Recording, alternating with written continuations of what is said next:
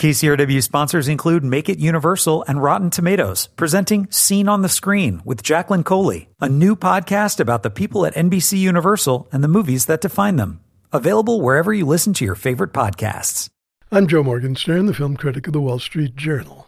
Finally, the Minions get to star in their own movie, and it turns out to be like one of those emails that fails to load properly and gets flagged with the phrase, This message has no content.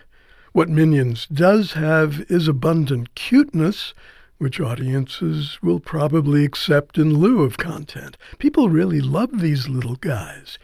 But the begoggled, capsule shaped, and banana colored scamps who stole the show in two installments of the popular Despicable Me franchise deserved something better than this indifferently animated catch as catch can venture in comedic chaos.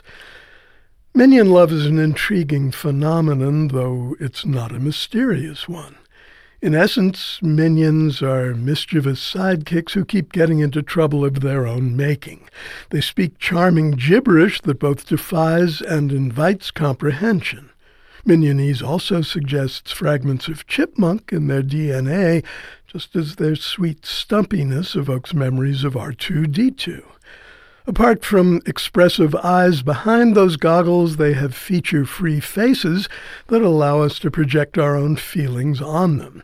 And in commercial terms, they're essentially language free creatures who perform well in all markets, like comics of the silent screen. Everything that makes them appealing, though, makes them challenging candidates for stardom. How do you write a whole movie around a bunch of professional second bananas when they're asexual, although outwardly male, motivationally monotonous, and intellectually translucent, if not opaque?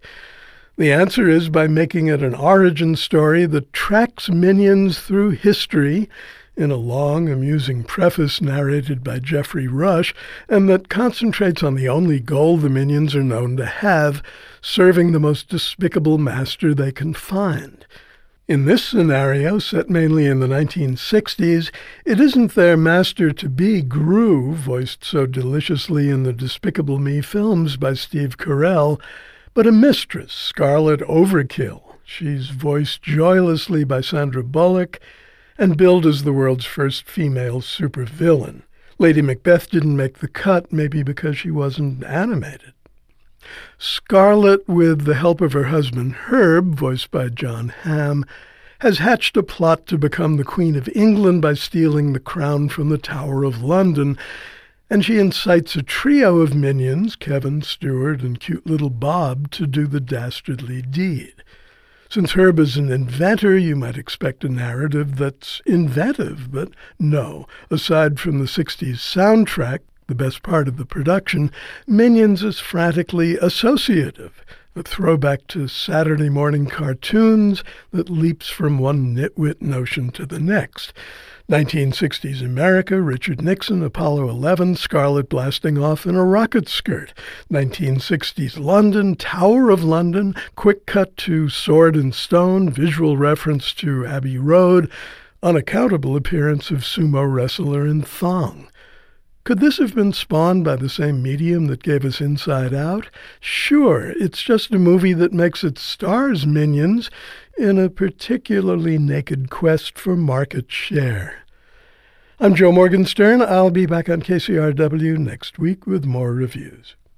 KCRW sponsors include Make It Universal and Rotten Tomatoes, presenting Scene on the Screen with Jacqueline Coley, a new podcast about the people at NBC Universal and the movies that define them. Available wherever you listen to your favorite podcasts.